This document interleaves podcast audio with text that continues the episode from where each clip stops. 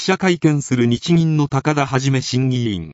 29日午後、大津市日銀は、3月18、19両日に開く次回の金融政策決定会合で、マイナス金利政策の解除も視野に議論する見通しだ。The Bank of Japan seems to be leaning toward the idea of scrapping its negative interest rate policy at the upcoming two-day policy setting meeting from March 18.